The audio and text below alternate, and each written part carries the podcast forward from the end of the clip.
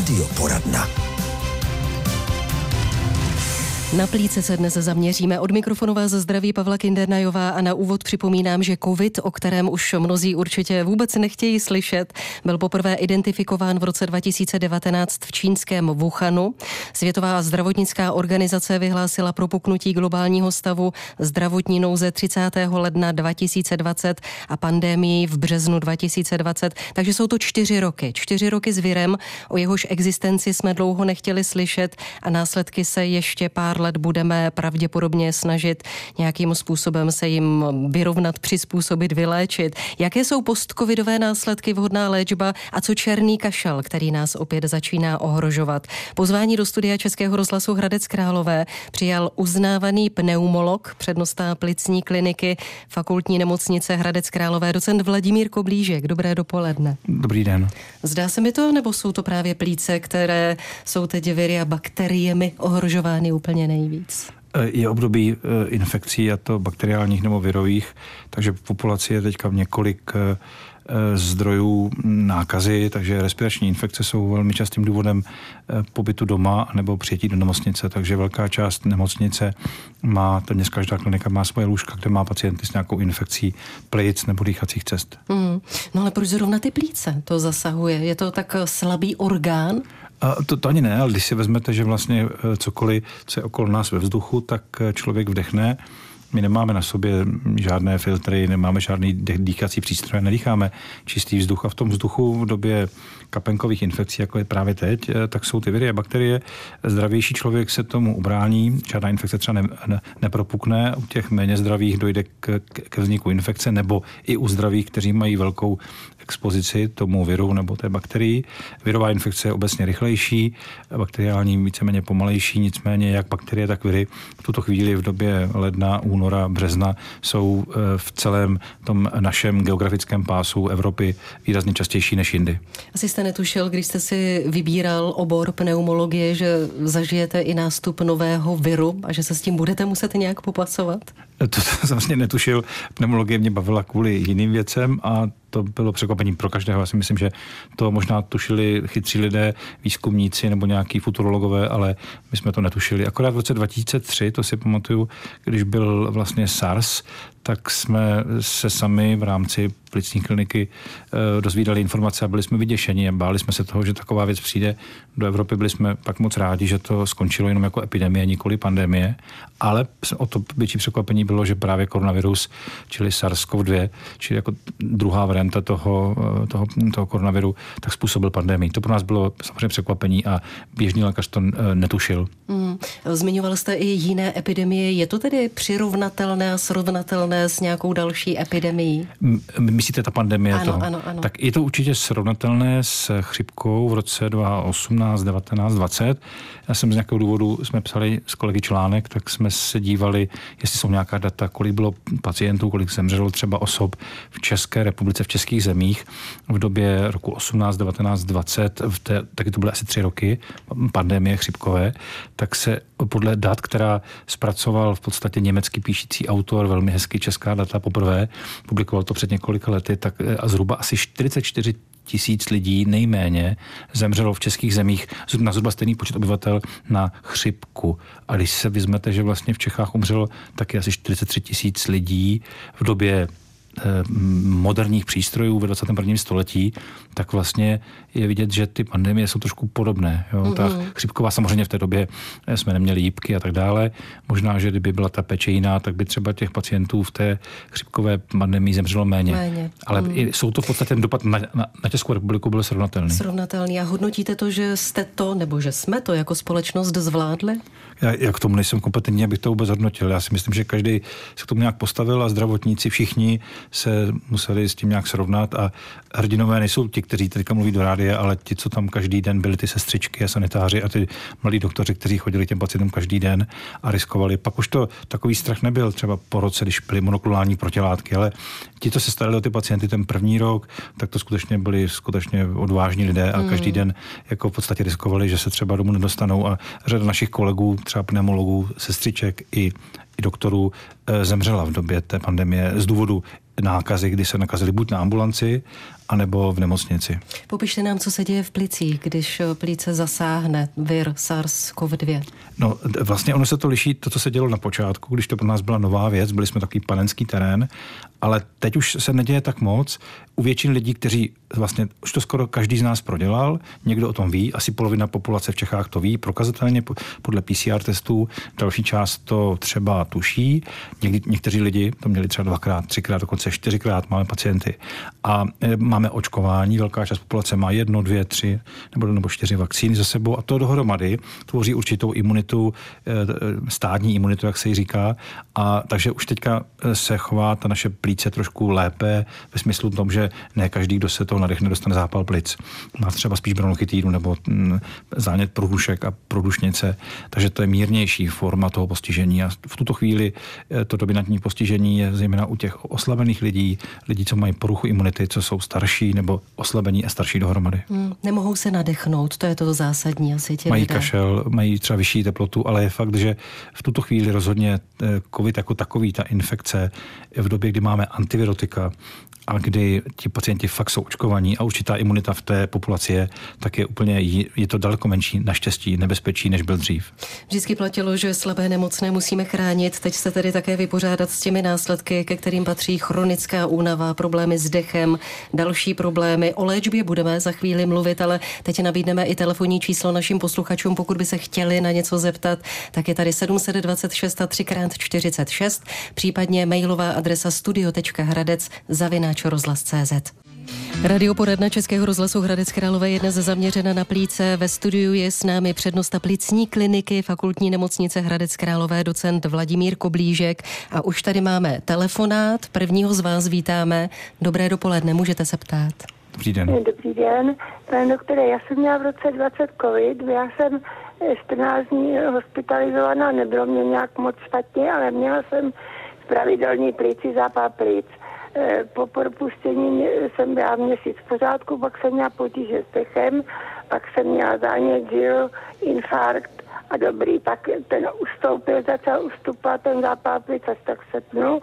Chodila jsem na kontroly na plicní, na plicní na polikliniku.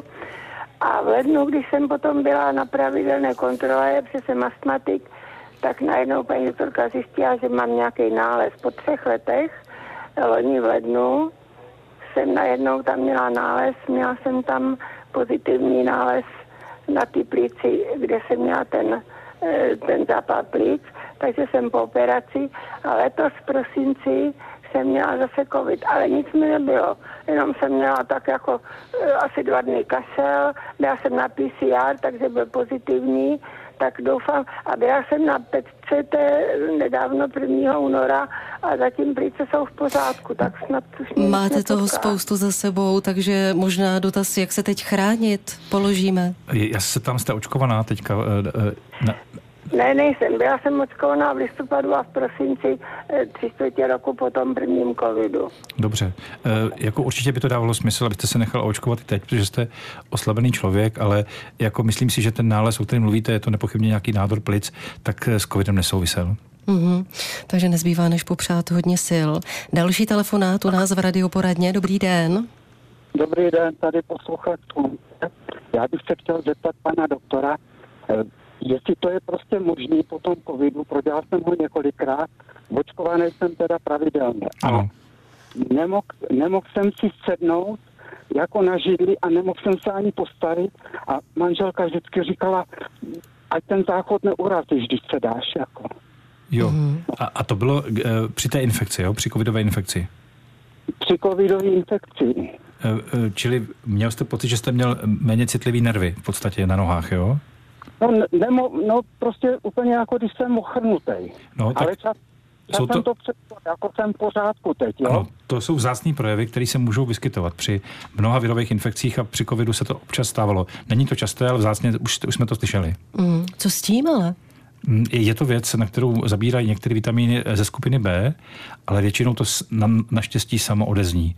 Jo, člověk si dokáže poradit, když, eh, když není výrazně omezený na imunitě, tak si s tím eh, v podstatě člověk poradí a po několika měsících ty drtivá většina postcovidových obtíží zmizí, ale ne u každého, bohužel. Mm-hmm. Další telefonát u nás v Radio Poradně. Vítejte, dobrý den. Dobrý den, já jsem se chtěl zeptat pana doktora, já jsem byl očkovaný v prosinci ve fakultní nemocnici a od té doby jako teďka mě bolí jako oboje ramena a taky tak těžko jako vstávám, chodím jako těžko a někdy jdu jako opitej, takovej omámený. Únava, a to jste byl očkovaný v, tomto, eh, v tom minulém roce, jo? čili 23, jo? Teďka jsme byli, ano, 23 na Vánoce jsem byl A bylo to očkování proti chřipce a proti covidu dohromady, nebo jaké to bylo očkování? Jenom proti covidu ve fakultce, hmm. nemocnici Hradecky. Dobře. Prosinci to bylo. To, co říkáte, tak eh, ne, není moc častá věc, aby eh, ne po infekci, ale po vakcinaci byly tyhle obtíže, ale kolega dr. Zeisberger v naší nemocnici, který schromažďuje pacienty po vakcinaci, tak u několika málo lidí po vakcinaci tyto obtíže viděl. Většina z nich eh, postupně odezní. Čili hm, bych prosil o trpělivost, kdyby to neodeznívalo do dalších dvou měsíců, tak se stavte na neurologické klinice Eh, objednejte se tam a eh, může se na to kolega z neurologie podívat. Vnímat to stále zkrátka, to tělo poslouchat. Kolik lidí má problémy? S postcovidem. Ano. No, to je dobrá otázka. Jsou studie, které, které, které říkají, že to každý druhý, ale to jsou nesmysly. Za nás si myslíme, že eh, vlastně, když vezmeme všechny pacienty za celou pandemii, na počátku, když byl ten COVID pro nás nový, tak těch postcovidových pacientů bylo víc, ale když jsme udělali analýzu v naší nemocnici a ze 4 000 pacientů, kteří byli poprvé pro COVID, jsme vyšetřili, kolik z nich se k nám dostalo do postcovidové péče, tak je to 8%.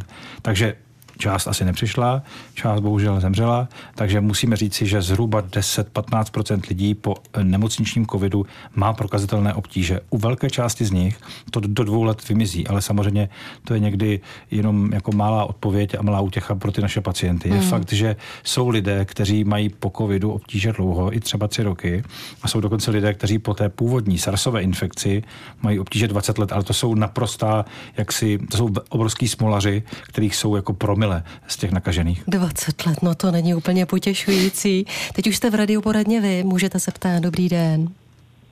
Dobrý den, tady posluchačka Hana. Já bych se chtěla zeptat. Eh, po rengenu mi zjistili, že mám rozedmu plic, ale nijak se s tím neléčím, ani žádné jiné léky neberu. Jestli to je takhle v pořádku, nebo jestli se s touto nemocí dá něco dělat.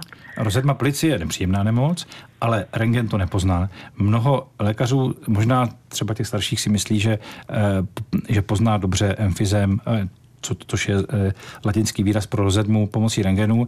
Pozná se to jenom na funkčním vyšetřením plic a na CT hrudníku. Čili pokud máte obtíže a máte na rengenu něco, co vypadá jako rozedma, tak je potřeba, aby vás váš praktik poslal k nemologovi a ten může objednat CT vyšetření, které tu rozednu dokáže najít. Když je lehká a třeba jste kuřák a přestanete kouřit, tak to je ta nejlepší léčba. Když je těžká, tak se už na to dávají inhalační a tabletkové léky.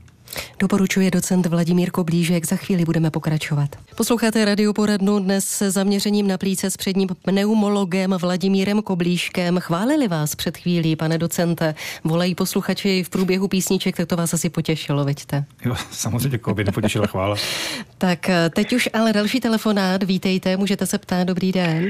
Eh, dobrý den. Já bych se jenom chtěla zeptat, já jsem v lednu měla asi virózu, do lékaře jsem s tím nebyla, ale měla jsem teda teplotu nějak asi tři dny a pak už nic. Neměla jsem ani kašel, jen rýmu, který se teda nemůžu vůbec bavit teď, ale a pak teda, když už to bylo, prostě to trvalo dlouho, tak jsem šla k lékaři a tady, že mám takový jako zkrácený dech. No a našel mě, vzal mě krev a že prý mám nějaký chlamídie, nevím, mm-hmm. je to pozůstatky covidu nebo... Ne, ne, ne. Dobrý den. Eh, ty chlamídie, to je věc, den. kterou má skoro každý člověk. Eh, jsou to většinou protilátky. Někdy se v podstatě ti pacienti děsí z toho, že se u nich najdou eh, protilátky proti chlamidím. Je to ale věc, kterou má skoro každý člověk v dospělé populaci. Spíš si myslím, že máte takovou povirovou e, symptomatologii projevy, které u některých lidí po respiračních infekcích přetrvávají třeba 2-3 měsíce. Čili já bych vytrval, e, žil bych co nejvíc zdravě, vyhejbal bych se velké námaze a mělo by to postupně odeznít. Ono v podstatě největší Eh, léčitel je naše tělo samo, když budu hmm. mluvit stručně. No když by to byly jenom ty dva týdny. Pak je tady chronická únava, na tu tady máme dotaz. Paní Jarka se na ně ptá. Píše, kovice měla hned mezi prvními. Byly mi diagnostikovány změny na plicích, zadýchávám se, ale nejhorší je ta únava, také psychika. Začala jsem trpět těžkými depresemi a jsou dny, kdy prostě nevstanu. Přičítám to té strašné únavě. Zkoumal někdo po covidu i psychiku? Děkuji, Jarka. Ano. Eh, to, co popisujete, taky bohužel eh, častý příznak postcovidu, toho skutečného postcovidu, kdy u těch lidí ty obtíže trvají déle než tři měsíce. Vlastně my hodnotíme to, když někomu je špatně po covidu nebo po jakékoliv infekci do tří měsíců, tak to je bohužel běžná věc. Když je to ale delší dobu, tak máme pacienty, řadu z nich třeba rok a půl trvající obtíže, zejména po těch počátečních obdobích toho covidu, kdy člověk byl v podstatě velmi náchylný k tomu onemocnění. A u těch pacientů ta únava v podstatě je spojená buď s depresí nebo bez ní. S depresí část té únavy je způsobena tím, že ten člověk, když má depresi, tak obecně deprese vede k pocitu absolutní ranní únavy, k toho, že se mu nechce a nedokáže nic dělat. Únava čistě covidová bez deprese vypadá trošku jinak. Ten člověk třeba něco udělá během dne a pak si musí lehnout a odpočinout třeba po dvou dnech nějaké práce fyzické nebo i jenom psychické. Jak z toho ven? No, to je těžká rada. Eh, zkouší se mnoho léků, zatím ty studie probíhají, není žádný jasný lék. Zdá se, že velmi opatrná rehabilitace, a to jak jako psychická, tak fyzická, u některých lidí pomáhá. My sami eh, tu psychickou rehabilitaci z psychologii dostupnou v naší nemocnici nemáme. Máme tu eh, cvičební a ta funguje hezky, ale je to běh na dlouhou trať. Hmm. Další dotaz v naší radioporadně. Dobrý den. Dobrý den. Já bych si já bych se chtěla... Vypněte rádio, doktore. prosím, vypněte ano, rádio. Už jsem, mm. už jsem se ho vypla. Eh, chci se zeptat pana doktora, manžel měl v, v prosinci měl chřipku, kašlal a to, tak se z toho trošku dostal, ale teď furt má kašel. Už byl u lékaře, mm. eh, paní doktorka mu říkala, že má všecko v pořádku, poslala ho na renken, poslala ho na srdce a furt ale kašle a furt se zadýchává, nemůže pořádně dýchat. Mm-hmm. Zeptám se, dělala mu paní doktorka nějaké vyšetření funkce plic, spirometrii nebo bodyplasmografii nebo něco podobného? Ne, ne. Dobře, já si myslím, že když to je takhle, kdy běžný kašel bez zadýchávání po virózách je běžná věc. Jak jsem říkal, trvá mm-hmm. tři měsíce klidně. Na to funguje dobře inhalační lék Atrovent na třeba jeden, dva měsíce. Když ale člověk má u toho zadýchávání, tak by ho měl vidět plicní doktor. Takže ať už jste z jakéhokoliv města, tak těch pneumologů je poměrně dost. A určitě se na nějakou plicní ambulanci objednejte, nebo manžela, aby ho pneumolog viděl a vyšetřil mu plicní funkce. Jo? Poznáte, co způsobilo poškození plic, jestli virus, bakterie nebo špatný životní styl? Někdy se to nepozná, někdy všechno dohromady. Hmm. Samozřejmě někdy to poznáme pomocí testů, které děláme třeba z moče na různé bakterie, na pneumokoka nebo legionelu, nebo z kultivací ze spůta, nebo z, z nějakých stěrů, z PCR. Čili snažíme se poznat příčinu, ale u některých pacientů, třeba v té komunitě, ty komunitní zápaly plic, tak tam se to ani nevyšetřuje. V nemocnici se snažíme u každého pacienta najít, eh, co je příčinou, ale asi u poloviny se to nedaří. Poslední posluchačka zmiňovala ten kašel, tak na závěr pojďme trošku říct k tomu černému kašli, který se opět objevuje ve společnosti. Čím je to způsobeno?